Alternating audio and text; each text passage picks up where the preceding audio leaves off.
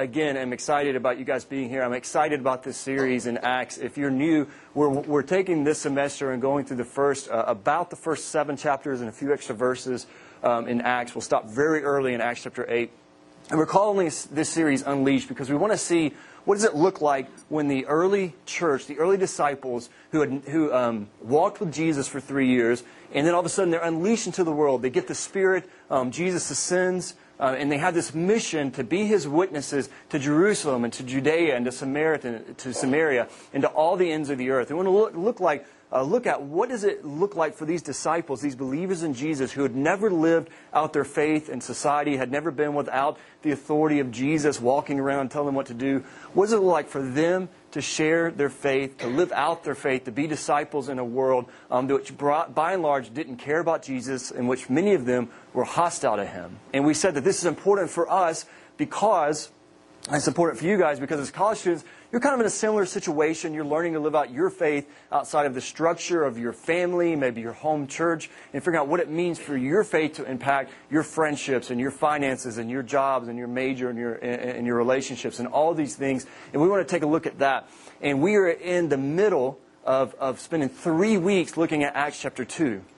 And it's this moment where, where the Spirit comes down. We looked at last week. The Spirit comes down on the disciples um, they receive the Spirit, they, they, um, they begin speaking in tongues, and they run out into the court or the, the road. We're not really, a temple courtyard or the road. We're not really t- told where they are.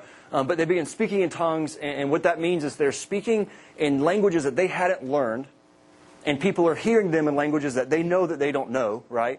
Um, and, and, and, people are resonating. Something's going on. And last week we realized that what's, one of the things that's happening is they're getting mocked right? The audience is looking at them and mocking them. And, and, and actually, and we're going to see this over and over and over again throughout Acts, that even though the church is opposed and made fun of and mocked, is that God gives them that opportunity for them to share the gospel.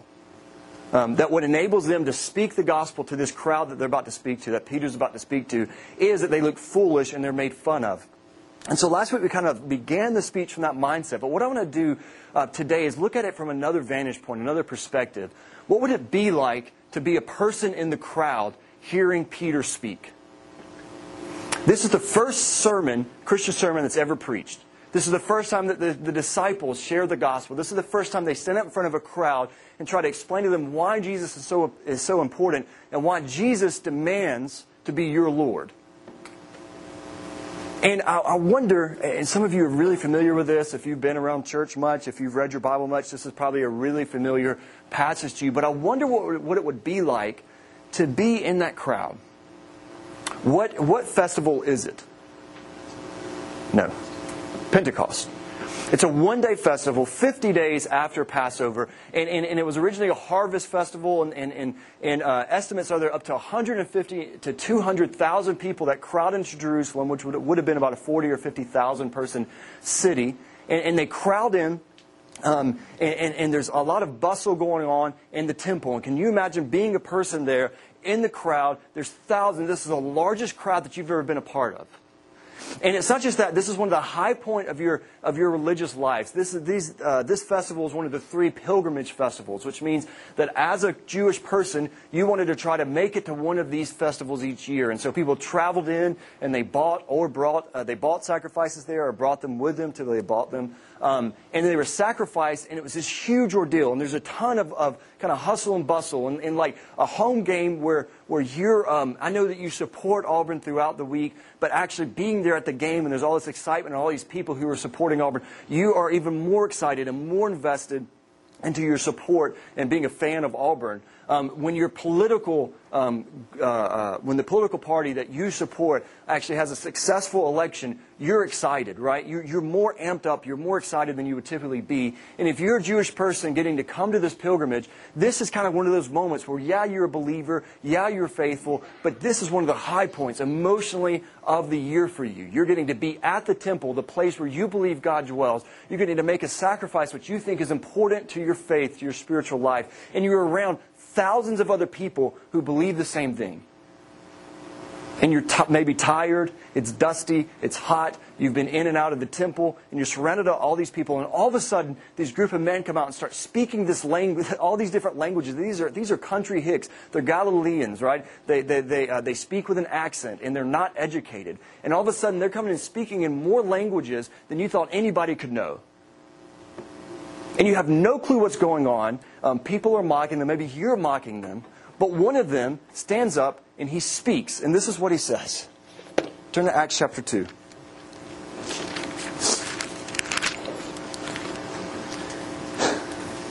And I want you to realize what it would be like to be a person in the crowd because you're not just you don't just have all this all this excitement about being in the temple. There's a tremendous amount of anticipation.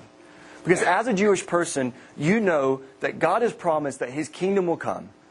And, and, and, the person that would bring his kingdom would be the Messiah. The kingdom is what you've wanted, what you've waited for. Because you have the Romans ruling over you. And they're, and they're oppressive. They give the Jewish people a little bit more leeway than they gave other people. The Jewish people could practice their own religions. They had that right.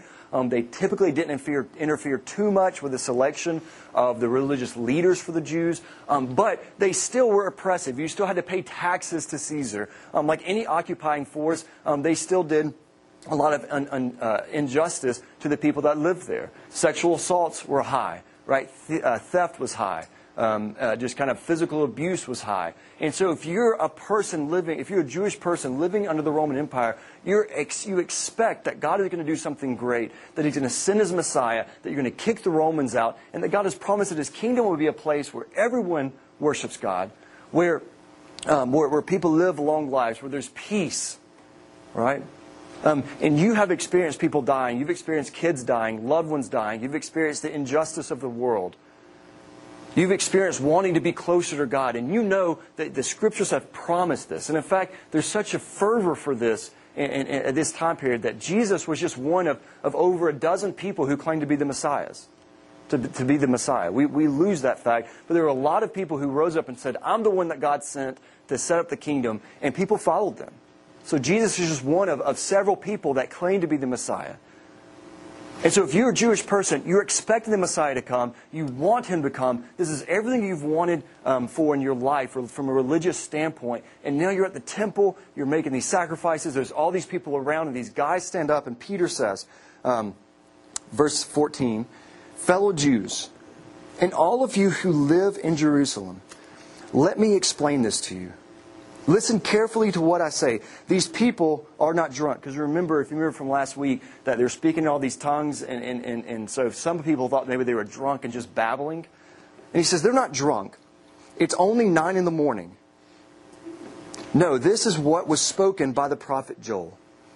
So what you're seeing is what was prophesied about. In the last day, God says, I will pour out my spirit on all people. Your sons and daughters will prophesy. Your young men will see visions. Your old men will dream dreams. Even on my servants, both men and women, I will pour out my spirit in those days, and they will prophesy. Verse 19 I will show wonders in the heavens above and signs on the earth below blood and fire and billows of smoke. The sun will be turned to darkness and the moon to blood before the coming of the great and glorious day of the Lord and everyone who calls on the name of the Lord will be saved. And notice, I know we, we read that very briefly last week, but notice what all Peter is saying to them. He's saying, guys, the, the, the moment you've been waiting for, the last days, the days when the um, Jewish people thought of, of, of two ages, right? There was the present age, which was an evil age, which was an age of suffering, an age when God's reign, God's kingdom wasn't fully here. But there was an age to come. The kingdom of God was coming in which God was going to reign fully. And Peter says, um, Peter quotes back from Joel where he says, in the very, the very last moments of the present evil age, right before God's kingdom comes fully, um, what you're going to see is the Spirit being pulled out, poured out, right? What you're going to see in this transition, what you're going to see when the kingdom of God comes, is God's Spirit comes on people and they prophesy and they have visions. And it's, notice it's men and women, young and old. Everybody's doing amazing works of God um, because they have the Spirit. And that's a sign that, that this time you've been waiting for is here. That's a sign that, notice what he says in verse, um, the end of verse 14, before the coming of the great and glorious day of the Lord. That's a sign that the day of the Lord is here. And it's a sign that a day of salvation, and everyone who calls in the name of the Lord will be saved, that the time for us to be saved is here. And so he stands up and he speaks and he says, What you guys are seeing is evidence that the moment you've been waiting for, the moment when God brings his kingdom fully, the moment when the Messiah is here, the moment when people are saved, that's at this moment. You're not seeing drunk men. You're not seeing a bunch, well, you are seeing uneducated Galileans, but you're not seeing a bunch of drunk country hicks just yelling in the temple courts, right? It's not an Alabama game. It, what you're seeing, what you're seeing is evidence that the moment you've been waiting for is here. Now, if you're a person in the audience, what are you expecting at that moment? What are you thinking? What are you believing, right? Is this true? Is what he is saying is true? Is this really the moment we've been waiting for? Is the Messiah really here? And, and, and Peter says, fellow Israelites, listen to this. The second time he tries to get them to listen, right? Jesus of Nazareth, right? 50 days earlier, Jesus was, pub, was publicly crucified. Jesus was very popular. Couldn't get away from the crowds. It was very well known that he was crucified. So everyone, almost everyone listening to this would recognize that name. Jesus of Nazareth was a man accredited by God to you by miracles, wonders, and signs, which God did among you through him, as you yourselves know. It's very well known that Jesus was a miracle worker. In fact, Josephus, writing a, a few, uh, about four decades after this, um, or, or, more than that, um, that Josephus would actually, when he talks about Jesus, Josephus was a Jew, he didn't believe in Jesus, but when he talks about Jesus, he, de- he, he de- describes him as a miracle worker. Right? So it was well known that he was somebody that God had worked powerfully through. And he says, This Jesus, verse 23, this man was heaven, handed over to you by God's deliberate plan in foreknowledge. And you, with the help of wicked men, put him to death by nailing him to the cross. All right, what, what is he saying in verse 23? In your own language. This is the first time that he kind of twists the knife to him, right?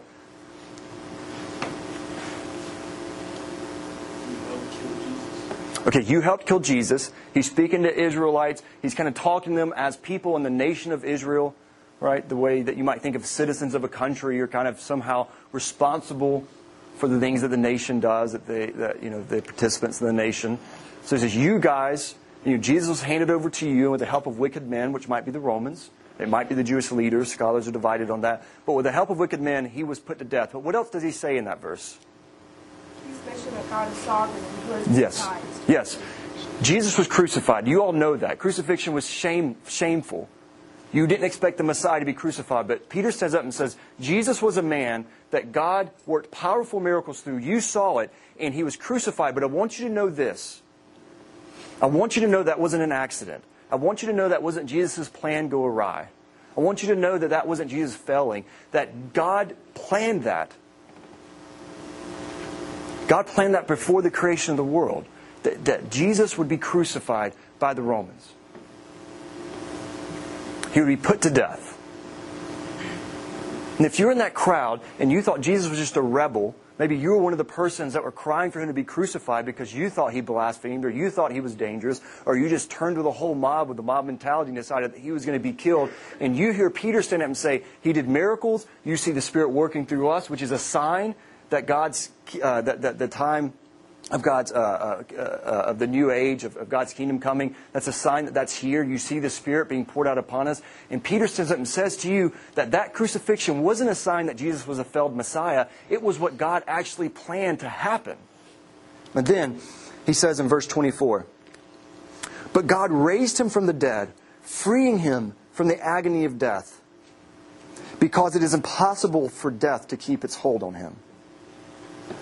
David said about him, I saw the Lord always before me, because he is at my right hand. I will not be shaken. Therefore, my heart is glad and my tongue rejoices. He's quoting from Psalm 16 here. My body also will rest in hope, because you will not abandon me to the. Oh. okay. I've never. Good. All right. Yeah. Good. Nothing like violence at Devo. Uh, because you will not, verse 27, because you will not abandon me to the realm of the dead. You will not let your Holy One see decay. You have made known to me the paths of life. You will fill me with joy in your presence. notice, I mean, again, this is the first time the gospel is being proclaimed, and Peter stands up to these guys and he says, Look, in Psalm 16, David's speaking about someone who, in, in um, the, the holy, your Holy One, there's all these different language that led a lot, Jew, some Jews to think that Psalm 16 was about the Messiah. And, he, and, and, and, notice in verse 27, there's this promise that you will not abandon me to the realm of the dead. You will not let your Holy One see decay. Right? In other words, there's a prophecy that this person would not be contained by death. He would not decay. There's a Jewish belief that the body, that the soul left the body after three days. It's kind of the point at which decay set in for them, right? And so the thought is that this person would not be dead very long. He would not even begin decaying. He's been dead so short before God rescues him from that. And notice what Peter says in verse 29. Fellow Israelites, I can tell you confidently that the patriarch David died and was buried, and his tomb is here to this day. We don't know exactly where it was located, but there, there's writings at the time where they knew where David's tomb was. There was actually somebody that was trying to steal tre- like uh, valuables from it uh, for a little bit before this. So th- it was, there was public knowledge that David has a tomb. What's, what's his point? What's, why does he say verse 29 after the psalm? I want you to see how he's getting, these, how he's getting the crowd to think. Yes, David's still dead. But Psalm 16 is written about somebody that wasn't going to be dead for long. Jesus was crucified. He was raised from the dead. The, one of the prophecies about Messiah says that he's going to be raised from the dead. And David was not raised from the dead, meaning that this psalm can't be about David. It's about the Messiah. And Jesus is the one that fulfills it. But he was a prophet and knew that God had promised him an on oath that he would place one of his descendants on the throne, he being um, David. So a descendant of David is going to be on the throne. Seeing what was to come, he spoke of the resurrection of the Messiah, that he was not abandoned to the realm of the dead, nor did his body see decay. God, had ra- God has raised this Jesus to life, and we are all witnesses of it. So, you remember in the crowd, and Peter says, Here's the prophecy. The moment you've been waiting for is here. And, and Jesus wasn't who you thought he was. Jesus was the person who was going to who was who is bringing in the time you've been waiting for, the kingdom of God coming, the Spirit coming. He's going to use this phrase in chapter 3, right? The age of, of restoration, a time of refreshing. All these things you've been waiting for, Jesus was the person that was supposed to bring it. Jesus was the person that God planned to bring it. And, and, and David prophesied about that. And he says, uh, verse 33 Exalted to the right hand of God, he has received from the Father the promised Holy Spirit and has poured out what you now see and hear. So you see us speaking in tongues, that's because Jesus was exalted, he got the Spirit, he gave us to us, we spoke in tongues, right? More evidence piled on. Um, verse 34 For David did not ascend to heaven, and yet he said, and by the way, what's evidence that David didn't ascend to heaven? That his, tomb is still there, right? Um, the Lord said to my Lord, Sit at my right hand until I make your enemies a footstool for your feet. Um, that's the most quoted Old Testament reference for the, uh, in the New Testament about Jesus. Because this is, this is how they, they thought is that, look, this has to be about the Messiah. This has to be, um, they thought it ultimately pointed to Jesus because it's David's Lord is going to sit at the right hand until I make your enemies a footstool for your feet. Verse 36 Therefore, let all Israel be assured of this God has made this Jesus, whom you crucified, don't forget, both Lord and Messiah. What does Lord mean?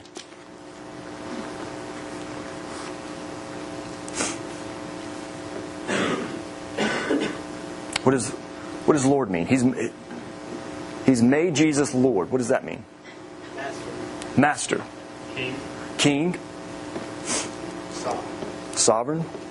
Yeah, he's the ruler. Jesus is in charge. This is, by the way, one of the reasons it's so important that he's exalted to the right hand of God, to the throne, is because that's where he's running things from, right? That's a, that's a position of power. That's a position of, of, of, of the king sitting and running his kingdom. What does Messiah mean? Anointed one. It's the one they've been waiting for. And so Peter stands up in this long speech, and I know that that took a, a, a, little bit to walk through, but I wanted you to see how he's talking to them, to them for the first time, how the first gospel message is presented to these people. Um, how would you, I'm talking about like in a sentence, how would you summarize this?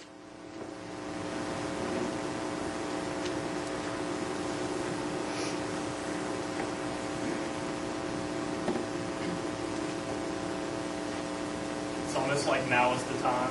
Like, this is it. Like, Yeah. this is go time. Yeah, this is it. The, what you've been waiting for, what you've been hoping for, is now. And what else? What would you add on to that? Every promise of God is fulfilled in Christ, who is Jesus. Yes. So what you've been waiting for is now here because of Jesus. Jesus was the Messiah. Jesus was the Lord. And there's one more bit that he points out. And you killed him, right? You've been waiting for this your whole lives. You've been taught about this in Bible school, at VBS. You've been memorizing verses about this. And that time is here. And it's because Jesus came. And guess what, guys? You crucified him. You missed it. You killed the Lord and Messiah. You put him to death. You put him not just to death, but you, you sentenced him to the most shameful form of death that was only reserved for, for slaves and people who commit treason. The Roman senators at the time all arguing about how brutal crucifixion was and wanting it banned in the empire. And you sentenced him to that kind of death at the hand of, hands of Romans. And then it says in verse, uh, my Bible keeps turning, sorry. Then it says in verse 37 when the people heard this, they were what? Cut to the heart. Do you get why, why you would be cut to the heart in that moment? Do you get why this would be such a big deal? Because you have been waiting for this and you've missed it. He set up this problem for them. The problem is, Jesus was the person that fulfilled the very thing you've been waiting for, and you've missed it. And the listeners heard it, and they felt it, and they despaired. Have you ever despaired in this sense? Have you ever been cut to the heart by a message about your spiritual standing with God? Because even though these are first century Jews in a different time period with different concerns than we have, I think that we have been in this situation before and that people on campus are in this situation where even if they don't realize it, do you realize that at the, at the beginning of this sermon, no one in the audience thought that they had missed out on something important. No one in the audience thought that by not believing in Jesus, in believing in Jesus that they were missing out on something they needed. But Peter stands up and says, The very thing you've been waiting for, you missed. And you killed the one who brought it. That even though that we don't have people in, in our world who's waiting on the kingdom to come like this, they don't have all these Jewish prophecies memorized, they didn't go to synagogue every, every Saturday of their lives, right? We still have people that long and desire for things that only Jesus provides. But almost none of them realizes that they're missing out on it because they're missing out on Jesus.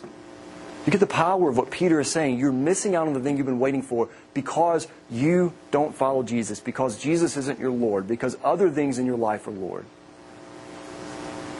Your classmates, your roommates, your friends, maybe some of you in this audience, that you, you long for things in this life that only Jesus provides.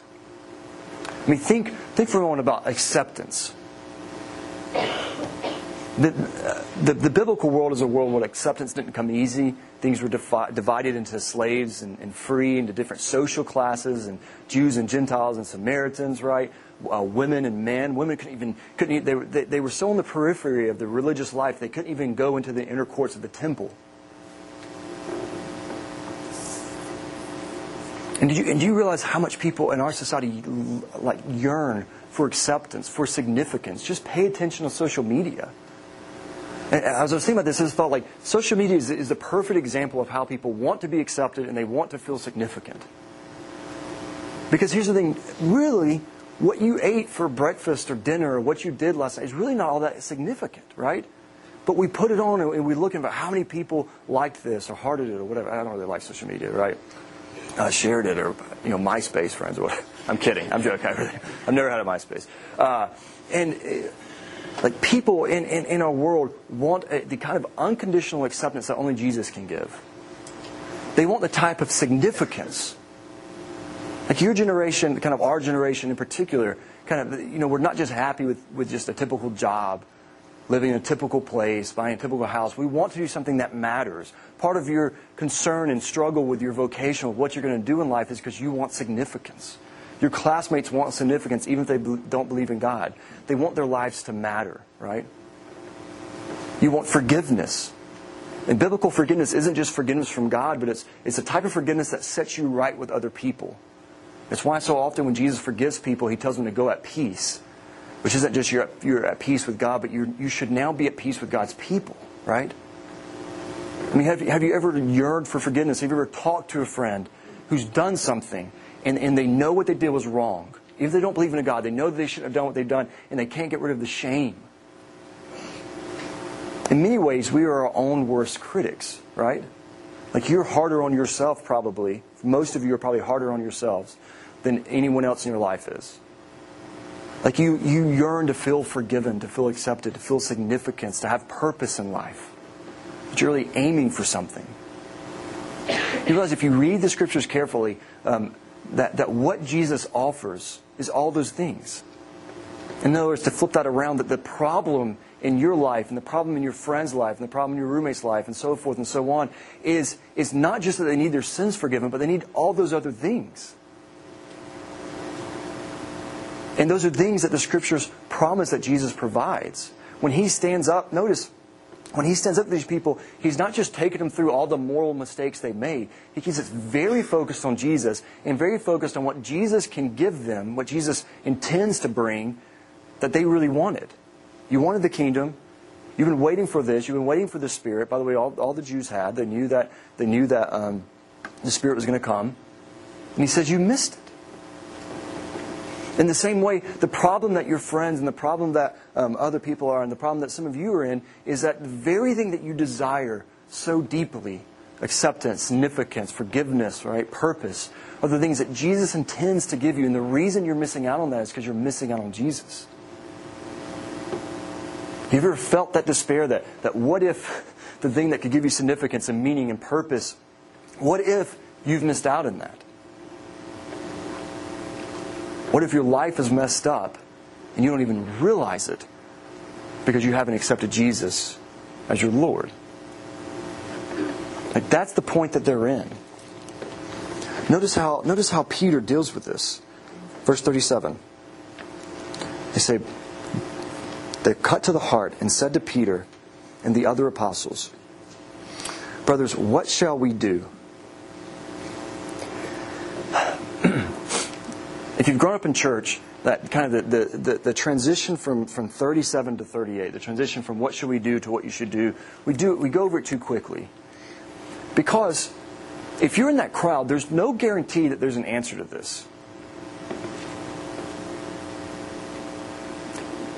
You were all used used to areas of, of your life where you had one chance. And if you missed it, you didn't get it.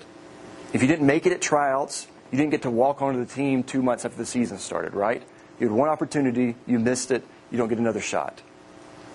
With tests, they don't just keep giving the teachers set out tests and you get to take them whenever you want to until you're satisfied with the grade, right? You have one chance.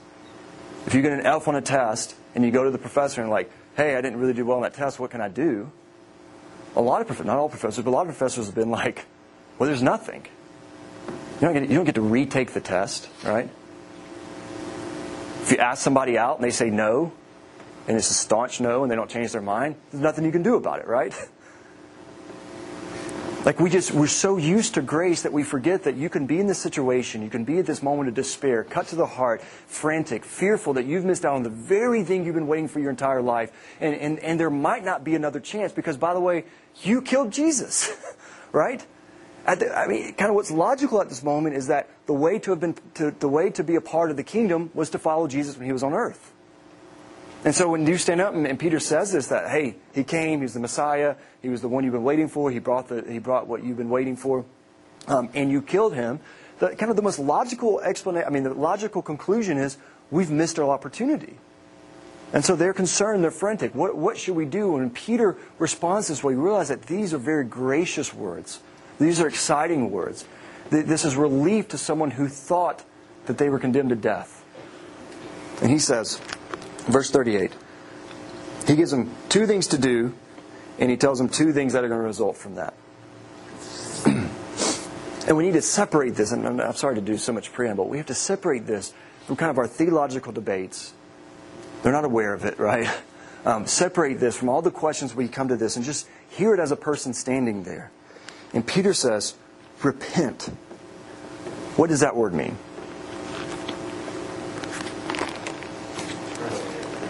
Turn away. Turn away from what? Okay, so kind of turn turn turn away your direction.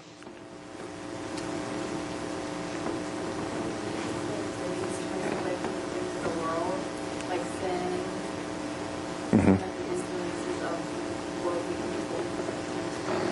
So turn. In the Bible, like this Yeah. So in the Bible, it's kind of a turning from the world to a focus on Jesus. Yeah. What else? These are all right. It's actually been about, it's a military term, like about face. Turn around, start going the other way. Okay. Yeah. So about face. A change in mind. Huh? Say it again. A change in mind leads to a change. Yeah, so change of mind. I mean, the the the, um, um, the common word for repentance in, in Greek is, is a change of, kind of etymologically, it's a change of mind, a metanoia. Yeah, so good. I know that's what you meant. Um, to give your life to Christ. Yes, when he stands up and he says, "Repent," it's not. Notice it's not feel bad. It's not you should be ashamed of yourself.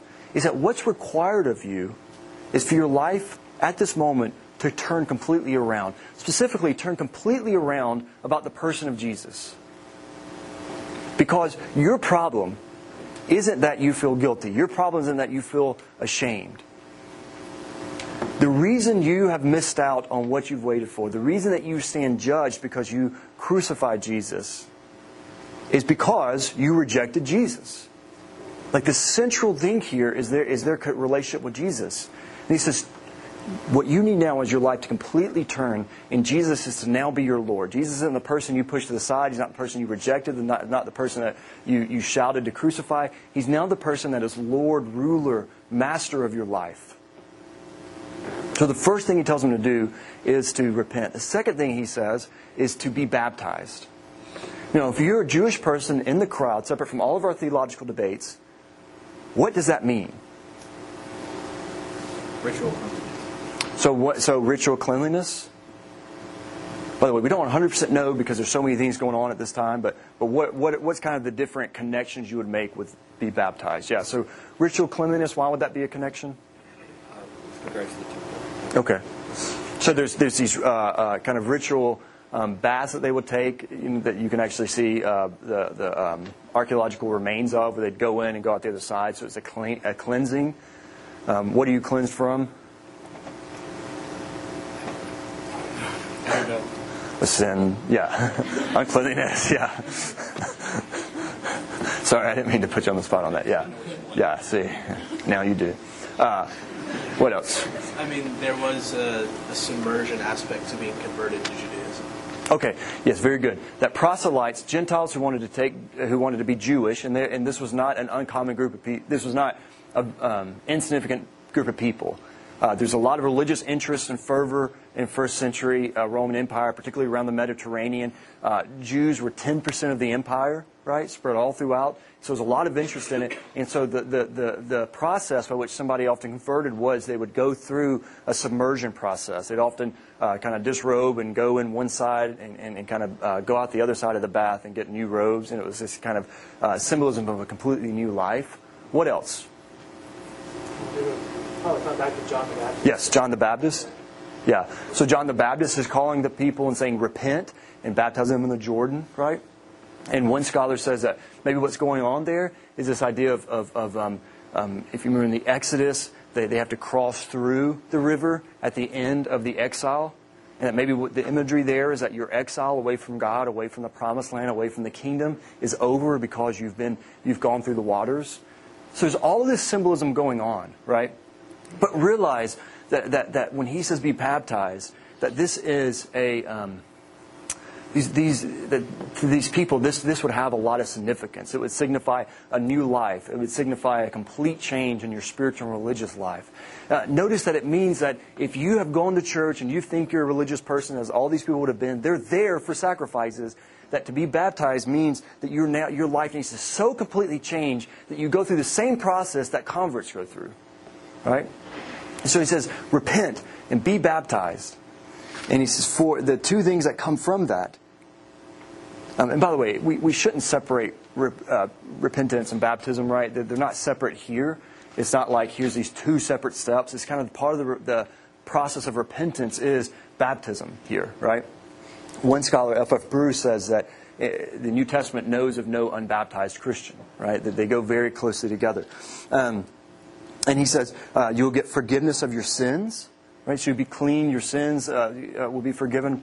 What's, what's most prominent in their mind about their sins at this moment? That they killed Jesus, yeah. Right?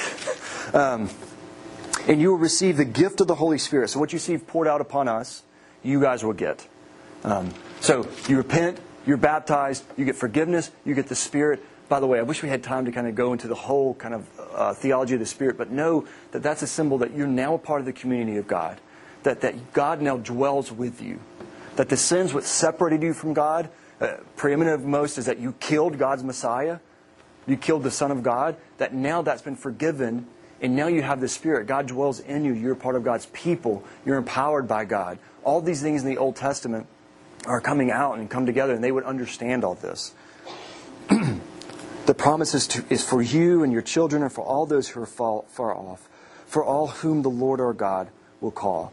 With many other words, he warned them and he pleaded with them.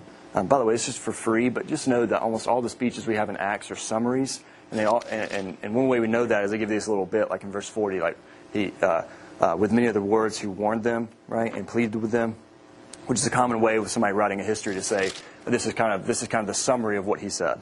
Um, Save yourselves from this corrupt generation. And those who accepted his message were baptized, and about 3,000 uh, were added to, to their number that day. Um, what I um, what I want us to see there, and the reason I, I wanted to go through it in such details is I wanted you to see how this something that's so common to us, the gospel and the kind of our response to the gospel, how, how um, if you would have been there, how you would have felt it, right? That this is, this is gracious, that this is good news. That um, think about it kind of translated back into how we talked about it um, a, a few moments ago. That, that whatever it is in your life that you've been seeking, fulfillment, significance, forgiveness, um, uh, purpose, that, that you are missing out on these things, whether you realize it or not, because you're missing out on Jesus. And notice the grace in that. Even though you've rejected the very person uh, that God sent, you've rejected the very person that's supposed to bring this, that you now have, um, the, the good news is that you now can have those things by just being made right with Him. That you don't have, um, you don't have to kind of give up. These things aren't out of grasp now. Um, you weren't, you weren't guaranteed. You didn't deserve the grace of God, but that He's now given this to you. But that what He requires of you is a complete change of life. What He requires of everyone is a complete change of life in this moment. Um, I was trying to think about this. Um, you know, one, one of the moments in my life that most completely changed my life was the birth of my first son, right? My first child. And it's like, it's like all of a sudden, that's a moment in your life, uh, in my life, that everything changed for me. Kind of the direction, what I thought, what I desired, how I spent my time, everything changed. And it's that kind of radical change, it's that kind of radical change of life that Peter's calling them to. That if you see someone who, who all of a sudden realizes that they've rejected Jesus and missed out on him, and, and their life completely changes, that that's what Peter's envisioning here. My father was, when my mom and my father were married, my dad was an atheist. Um, and, and, and about three or four years into their marriage, um, he became a Christian, and it was a complete change of life. My, my uncle, who's been a, a preacher for 40 something years, says he's never seen somebody's life change so much, right? Like all of a sudden in his entire years of, of ministry. And that's what Peter envisions is that people who are missing out on what they want the most because they rejected Jesus, that they turn around. And at this moment, the disciples stood up and proclaimed that. And the response was 3,000 people came into the church. 3,000 people had no access to the very things that they wanted, the very thing that they thought was out of reach. And maybe some of you have rejected Jesus, even if you've grown up in church, and you're realizing that the things that Jesus offers us that you don't have, that what Peter calls you to is the same type of change of life. I encourage you to reflect on that. I encourage you to reflect on the need for your life to center on Jesus as Lord. Because if you have something else as Lord of your life, then you have not had this change of life like Peter speaks of. And me also encourage you that, that uh, if you have not been baptized, you need to be baptized. Peter calls these people to be baptized. The, the scriptures constantly speak of it, right? Um, scholars will point out that there's not unbaptized Christians in the New Testament. It's a very important thing um, in the scriptures. And if you, if you have more questions about that, I would love to speak to you about that.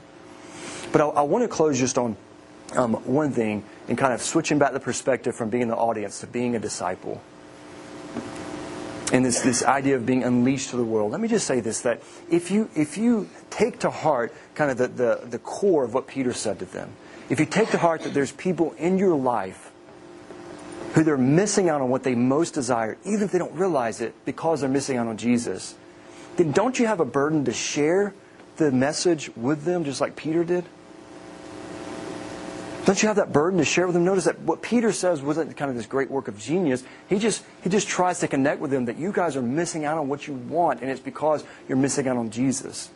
It's that simple to bring that to somebody. And I would bet that there's someone in your life that, that God is calling you, that God has placed them in your life, for you to share that message with them. That if you're excited about the good news, if you're excited about the gospel, if you're excited about um, uh, the fact that what we want in life we can have through Jesus, this deep level of fulfillment and forgiveness and all these things, then you should share that with somebody. There's no reason that, that the people in this room, all of you, shouldn't be sharing the gospel with the people in your lives. And by the way, there's no reason just to connect up with our Sunday morning class there's not people in this room who are going to be missionaries. Um, there's no reason in a room this size that one of you doesn't feel the call to go overseas to people who haven't heard the gospel to tell them. But the question is do you believe the good news is good enough? To devote your life to? Do you feel like it's important enough to have a difficult conversation with? Do you feel like your friend missing out on what they want most in life because they rejected Jesus is important enough for you to take a moment to explain to them that Jesus is the Messiah and Lord, and He's the one who can give them all that if they just repent, if they just focus their life on Him, if they just are baptized? Let's stand and sing.